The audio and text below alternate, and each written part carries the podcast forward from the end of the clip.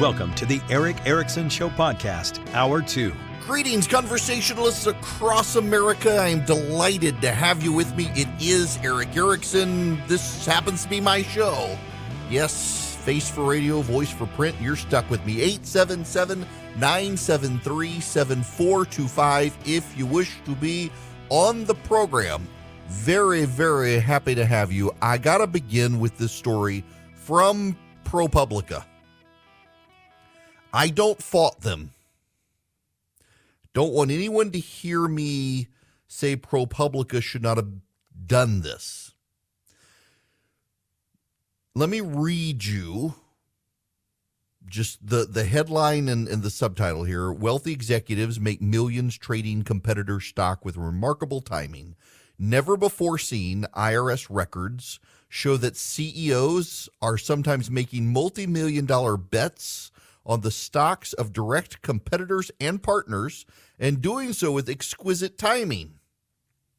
On February 21st, 2018, August Troendle, an Ohio billionaire, made a remarkably well timed stock trade. He sold $1.1 million worth of shares of Syneos Health the day before a management shakeup caused the company's stock to plunge 16%. It was the largest one day drop that year for Syneos' share price.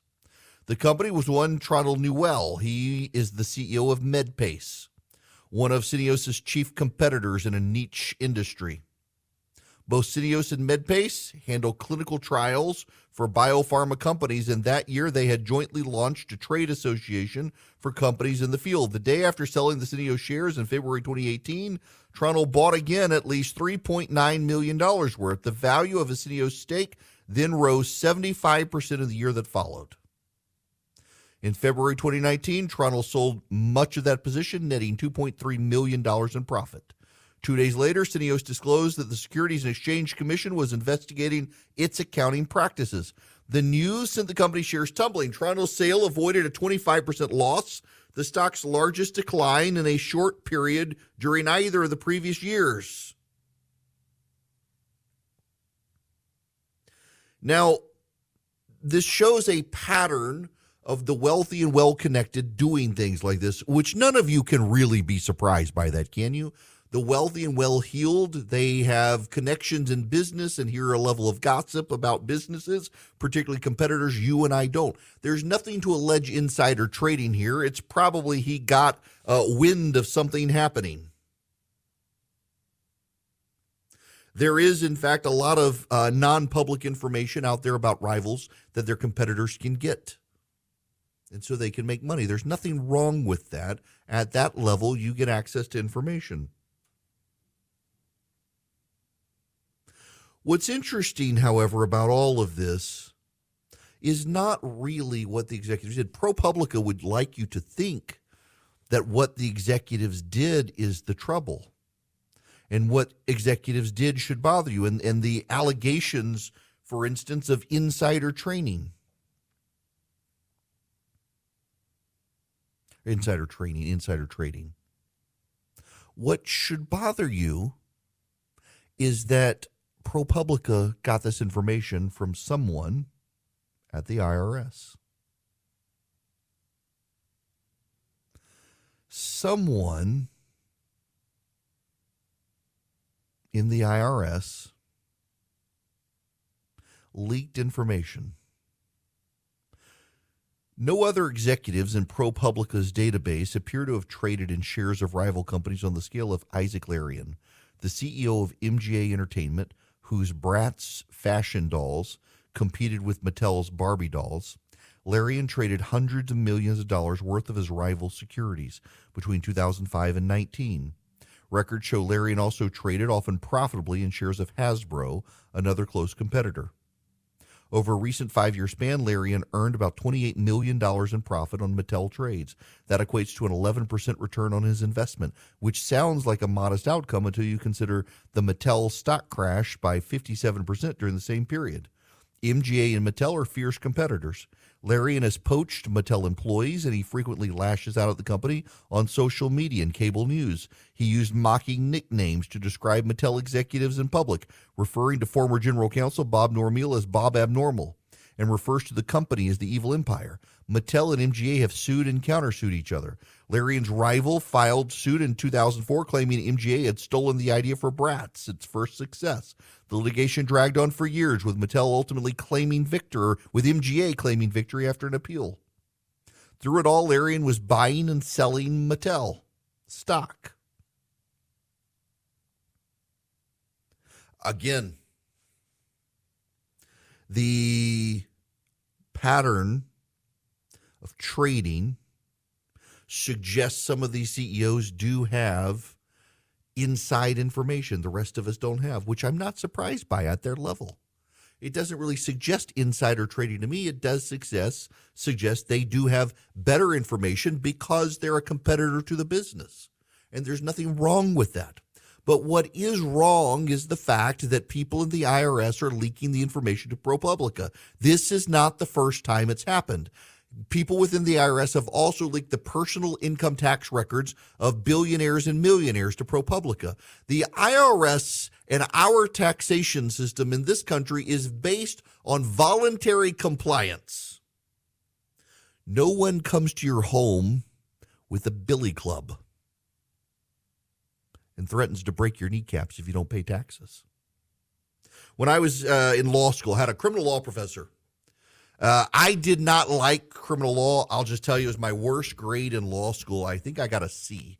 Uh, generally got A's or, or B pluses in law school.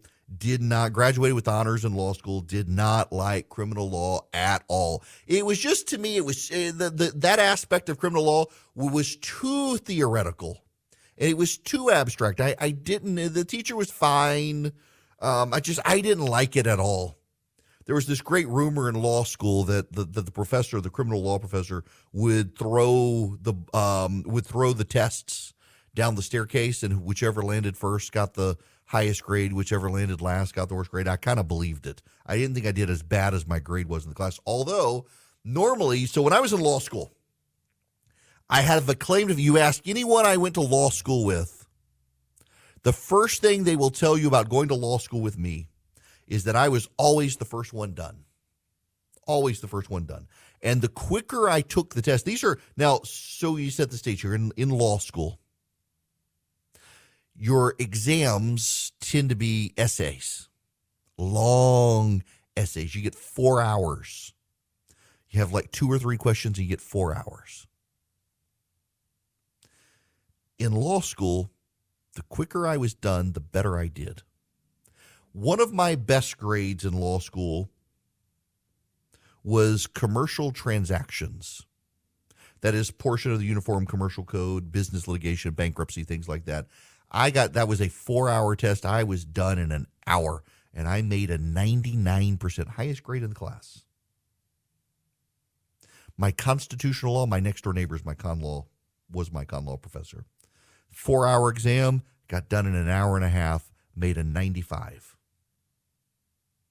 My criminal law, four hour class, it took me almost four hours do the exam, got a 78.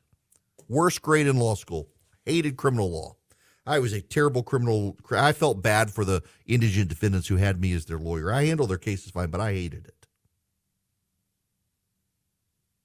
My point in talking about the criminal law stuff here, though, and, and uh, litigation in law school and taking tax law and stuff, is that there's voluntary compliance. And my criminal law professor, whose class I didn't particularly love, the about the only thing I remember in the class was this. He said, What's the difference between the mob and the federal government? The only difference is that when you don't pay the mob, they send Big Louie to your house to break your kneecaps. The federal government just sends an IRS agent to audit you and maybe you'll go to jail for a couple of years. In other words, dealing with the mob is worse than dealing with the government. Dealing with government still has its problems. But the IRS and our tax system is about voluntary compliance.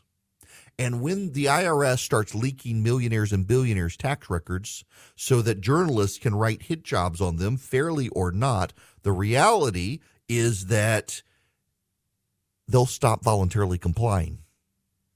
They will find ways to hide their money just as they have access to information you and I do not have, they have access to detailed accountants and accounting teams that you and I do not have, and financial advisors that you and I do not have, and the mass amount of money that we don't have to be able to move that money around and avoid their taxes. Our system depends on the confidentiality. And the fact that the IRS got $87 billion, could they not call in the FBI or an inspector general or someone to investigate these leaks? You and I can say this is great. This is great information. The SEC should be engaged in insider trading investigations now that they have this information, but they shouldn't have it. They shouldn't have it. The very fact that someone gave it to ProPublica is itself a crime.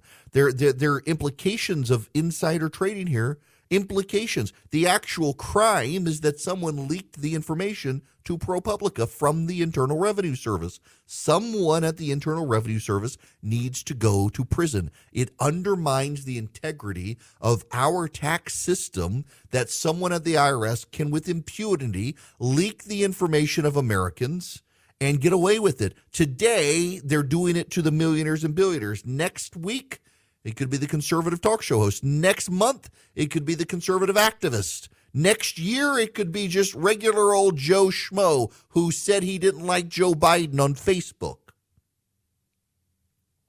The left is weaponizing the IRS. And by the way, for progressives who say this is no big deal, wait until the Republicans take back the White House. You know the day will come. There's no such thing as permanence in politics. You're setting precedents with this that the right will surely grab hold of. Can you imagine Donald Trump as president of the United States? And suddenly the tax returns of left wing organizations start getting leaked. The tax returns of progressive donors to the Democratic Party start getting leaked. Do you think that the right won't cover them? You think the right won't give them you think ProPublica won't write about the leaks? They will, even though they're on the left. They would eat that up because what do they hate more than Republicans? Billionaires. Sets a dangerous precedent, y'all. It undermines faith in the tax system. It undermines the integrity of a voluntary system. They can allege shenanigans all they want but the actual law being broken is releasing someone's tax records to members of the media. There should be an investigation. Janet Yellen should, in fact, investigate this to figure out what the heck has actually happened, who did it, and who should go to prison. So my kid has a queen size bed. We've got a king size bed. We got him Boll and Branch sheets, and he's used them. He had like kid sheets, and now he's old enough. He doesn't want the the action figure sheets anymore. Well, we got lost because I mean the sheets look like our sheets, except they're queen size sheets, and they got put in our closet. And the kid was in despair. We got him Boll and Branch sheets. They've gotten softer and softer, and he's like, "Where are my real sheets?" He refused to sleep until we found the real sheets because they're that soft, they're that good. They're made with a 100% organic cotton thread. They get softer in every wash. You can stay cozy all winter long with a set of Boll and Branch sheets. They really are that good. We have them on multiple beds in our house. My goodness, my uh, seriously, my kid, uh, he's finally like my sheets are for kids. I'm I'm grown up now, and uh, it's just a, a step of quality above what he had. And now he's like can't sleep without these sheets. They're designed to feel incredible for all sleepers. They're made without toxins. They're free of pesticides, formaldehyde, other chemicals. They fit the deepest mattress too, which I love because we have a very thick mattress on our bed and it fits. It doesn't like bunch up and then snap off in the middle of the night when you roll over. You can get 15% off your forced order Boll and Branch sheets when you use promo code Erick at bollandbranch.com. Exclusions apply. See site for details. That's Boll and Branch, B O L L A N D branch.com. The promo code is Erick, E R I C K. How's about we take some phone calls on this open line Friday? 877 973 7425. Should you wish to be on the program, and we're going to be even a little looser than we might otherwise be, in large part because I'm going on vacation next week. You won't have me. Stephen, you're going to be up first. Welcome, Stephen, to the Erick Erickson Show. Hey, Erick. Thanks for taking my call. Sure. I, I wanted to make you aware, if you weren't already, in 2021, Congress passed a bill called the Corporate Transparency Act. And basically, this is in uh, under the guise of fighting terrorism. But what it boils down to, the Treasury Department is requiring, this is not voluntary, this is a requirement, that any shareholder of a registered LLC, corporation, partnership in any state, uh, any shareholder that owns 25% or more must submit a benefit of ownership report that includes their full name, their personal residence, their date of birth, social security number, and a picture ID. And this information goes to FinCEN, Financial Crimes and Enforcement, who answers to the Treasury Department. Well, guess who has access to this database that is under the care of the Treasury Department? The Internal Revenue Service. Wow. So it is uh, a requirement beginning January 1st of 2024. If you have not filed that report by the end of 2024, the fine is $500 a day up to $10,000, and then it becomes a criminal issue. Wow. So if you're if you hold 25% or more of an LLC or a corporation that's registered in the state of Georgia, guess what you have to do next year, Erick? That's absurd. Yeah, I guess I'll have to do it. Um, it's uh, an invasion of privacy, absurd, and, and the, the regulatory structure on this stuff. And of course, you know, if Republicans later repeal it and something, anything happens in any business, the Democrats will blame the Republicans for repealing a regulation that had absolutely nothing to do with whatever the problem will be. Uh, that's just what they do these days. Good grief. Right. And, um, well, I'm enrolled to practice before Internal Revenue Service and have been doing this before I was legal drinking age. And I'm just trying to spread the gospel of compliance so that these yeah. so that you know these small business owners will not get caught with their pants down. And honestly, there aren't a lot of CPAs or professionals out there that even know about this yet. Good grief. Yeah, it just the the the and you know so part of the problem here, Stephen, and you know this being in compliance is the amount of energy that you have to do to just keep up with this crap just for the rest of us just oh absolutely. And there are there are a lot of folks in my industry that are just walking away from their practice. They've been doing this for 25 30 years and the regulations and the fees that you have to pay every year to treasury just to stay in the industry. And again the fines. Um, you know, at $500 per instance, if you don't ask the right question of a client who's claiming earned income credit, had a household, I mean, it's on you. It's no longer the taxpayer's responsibility. You, as the professional, are going to get hit with fines if you don't ask the right questions and notate it. Uh, and just drives up everybody else's costs. Listen, man, I appreciate you sharing. I really do. Thank you so much, and have a great weekend on that. It, just, the burden of being a small businessman in this country, and then to have the left vilify you as rich when you're not because you happen to own a business is infuriating. Welcome. It's Erick Erickson here. Open line Friday, 877 973 7425. I will spend time this half hour with your phone calls. I got a quick story before I get back to the phone calls, though. Y'all know I'm a big fan of and friends with Rich McCormick. Now, for those of you who don't know who he is, when I was a kid, there was an ad for the Marines. You may remember it was the chess pieces on the board.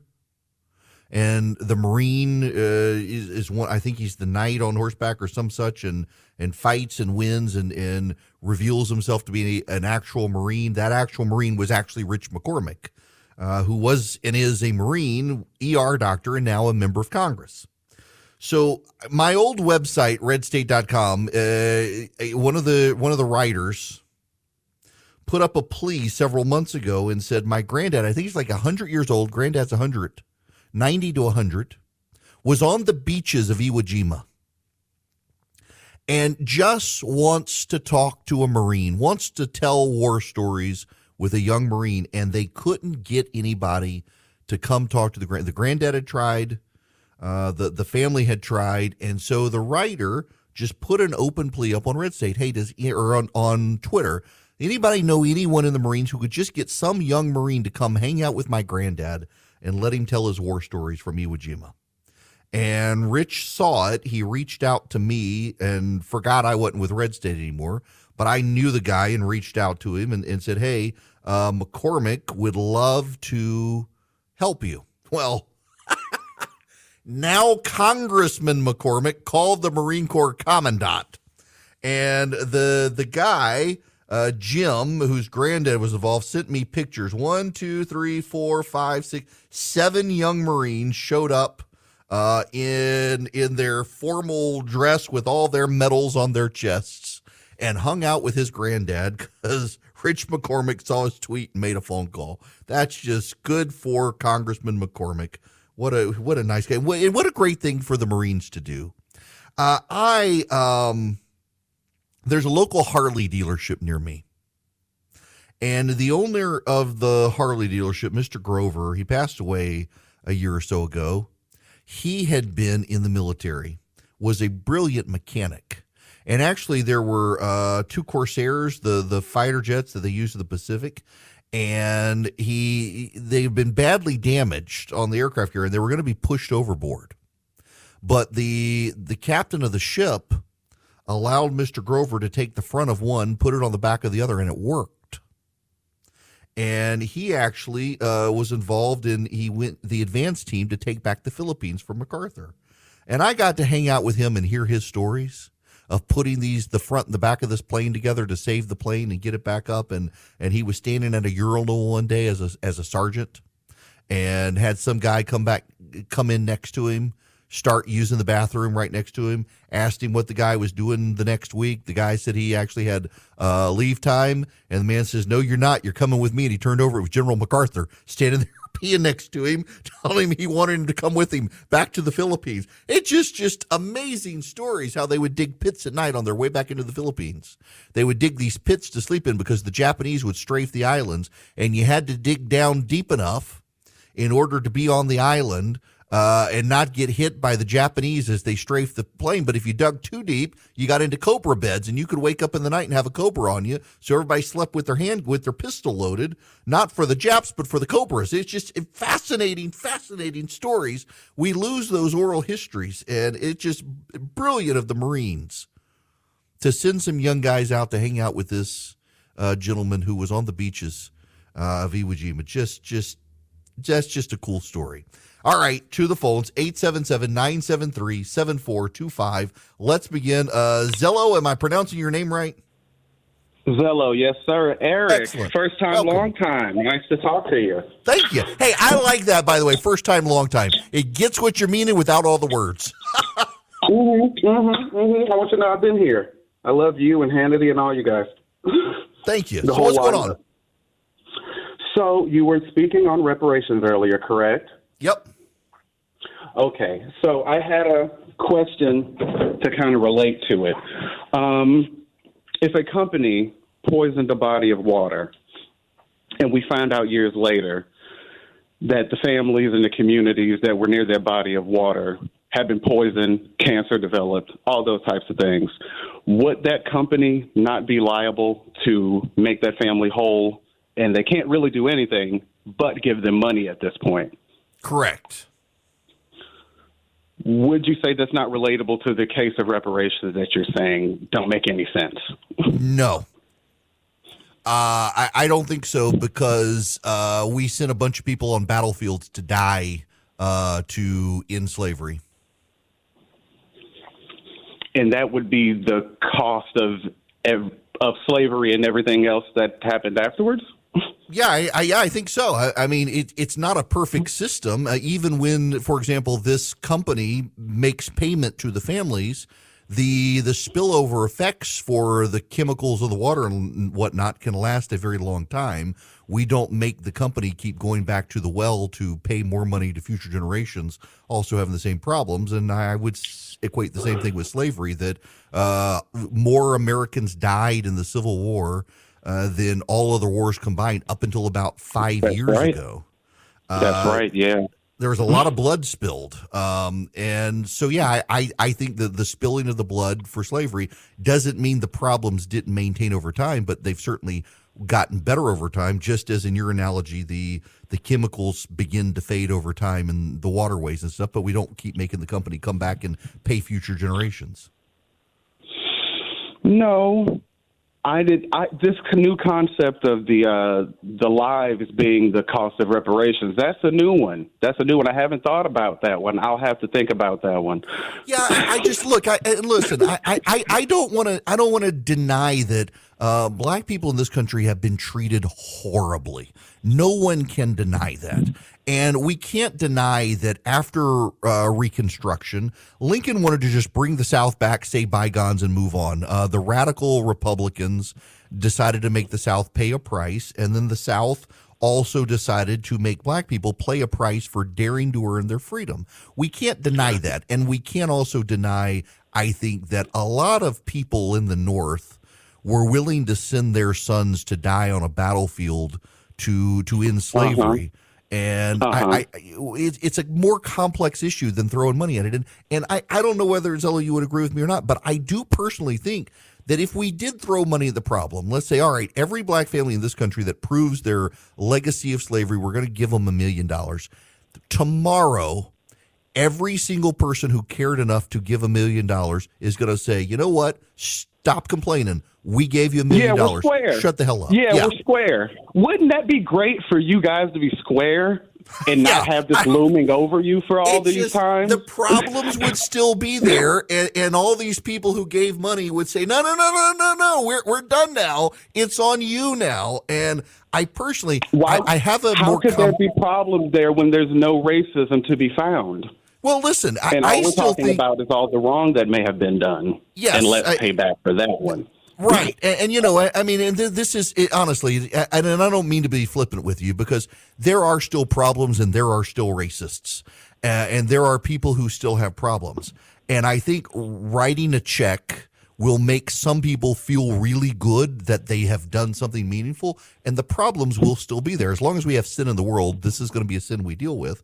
Uh, I'm opposed to reparations for a lot of problems. One of them being, I do think it it, it undermines the case of the blood spilt uh, to to free slaves, and another is because you and I both know what will happen. The problems won't go away, but the care about, about, the problems that. will. I, I, I, a lot of problems will clear up pretty quick. Yeah, okay. well, some for some, some for some, but but not for all. But again, that that goes back to if we're using your analogy again on on the the corporations, that still goes back to all these people who died. Lots of them, family story. I was actually reading. It's funny. I, I didn't actually did talk about the subject until I saw the AP story um, about the San Francisco project. But I was reading about Samuel uh, Howe, Julia Ward Howe's husband, who funded John Brown's raid. Uh, and instead of going to jail, he got promoted within the Union, which drove Confederates insane that this man was there. He dedicated his entire life to um, helping freedmen from the South rebuild their lives.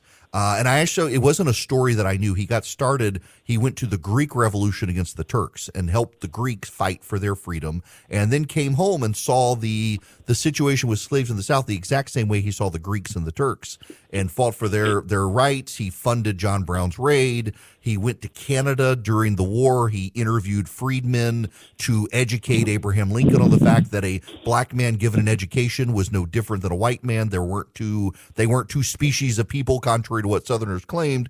Did a lot of education in the North.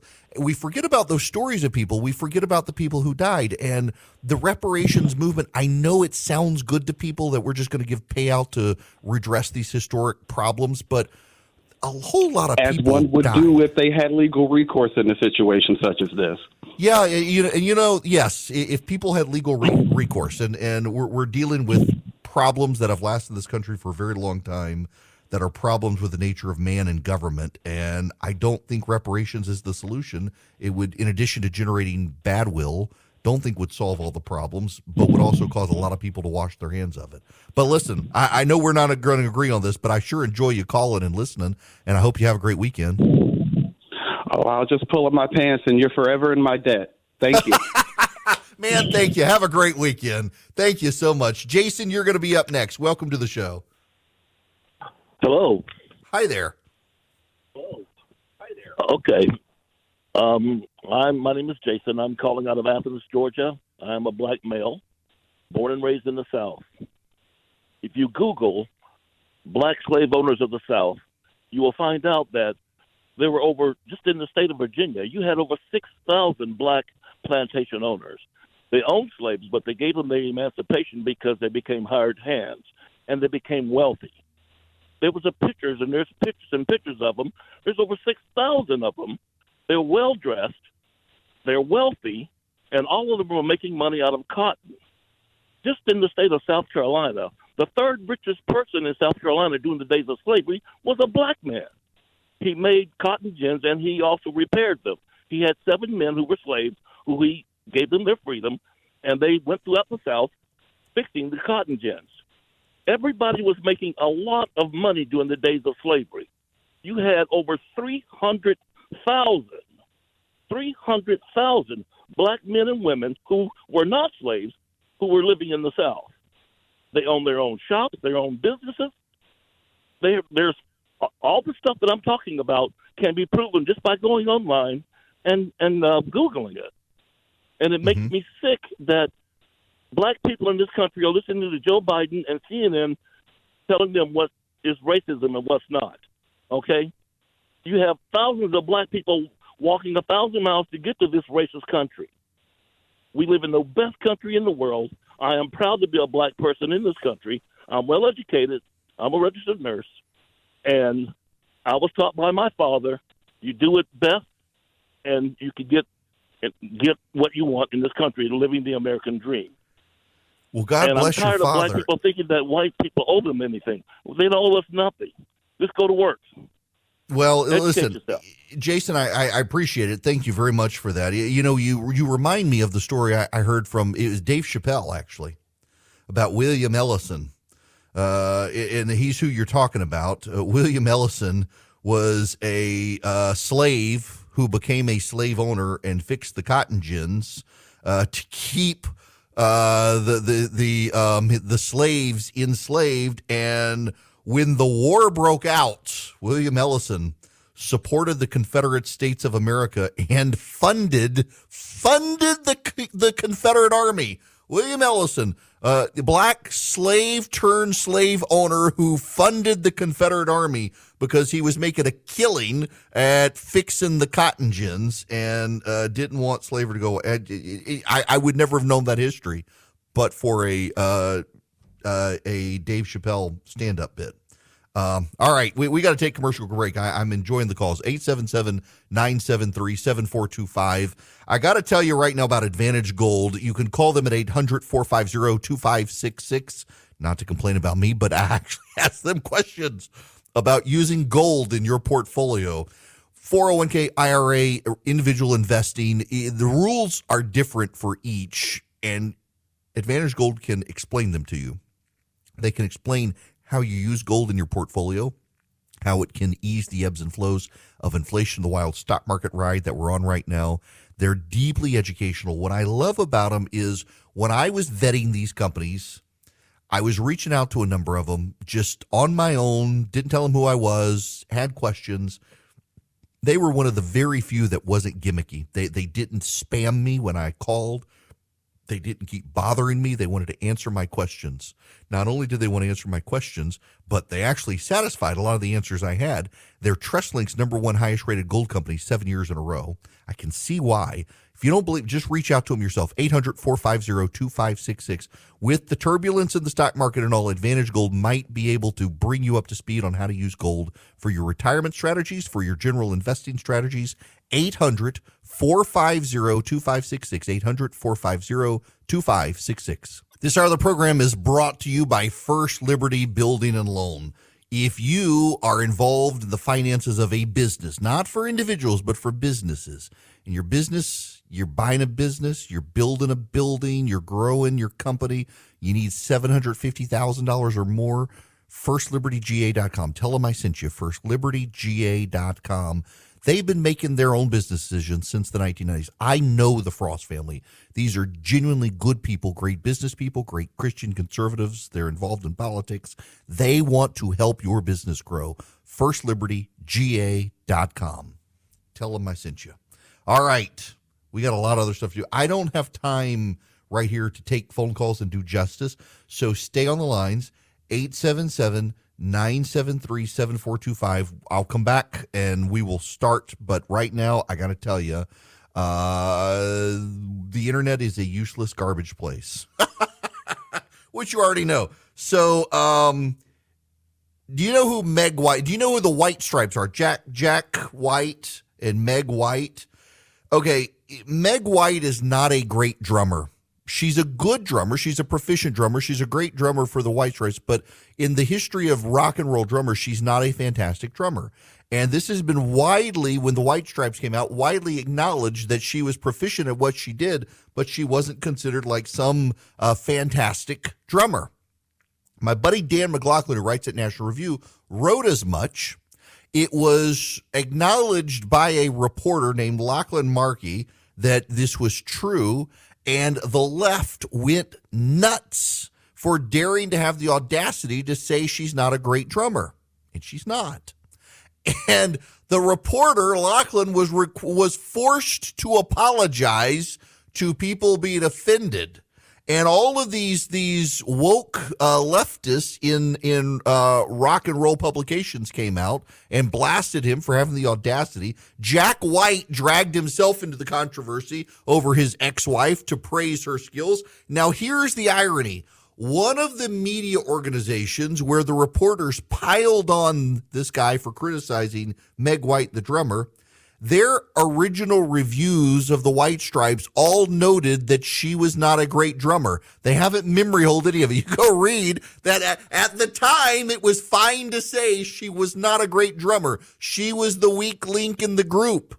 Now a conservative had the audacity to say the same thing, and everybody's got to be canceled for criticizing Meg White, who is objectively not a great drummer. She's fine for what she is. She's a successful multimillionaire musician, but she is not at the vanguard of being a drummer. She just never has been. And all the reviewers acknowledged it at the time, but now woke politics has infested everything, and you're not allowed to say stuff like that anymore, even if you privately agree.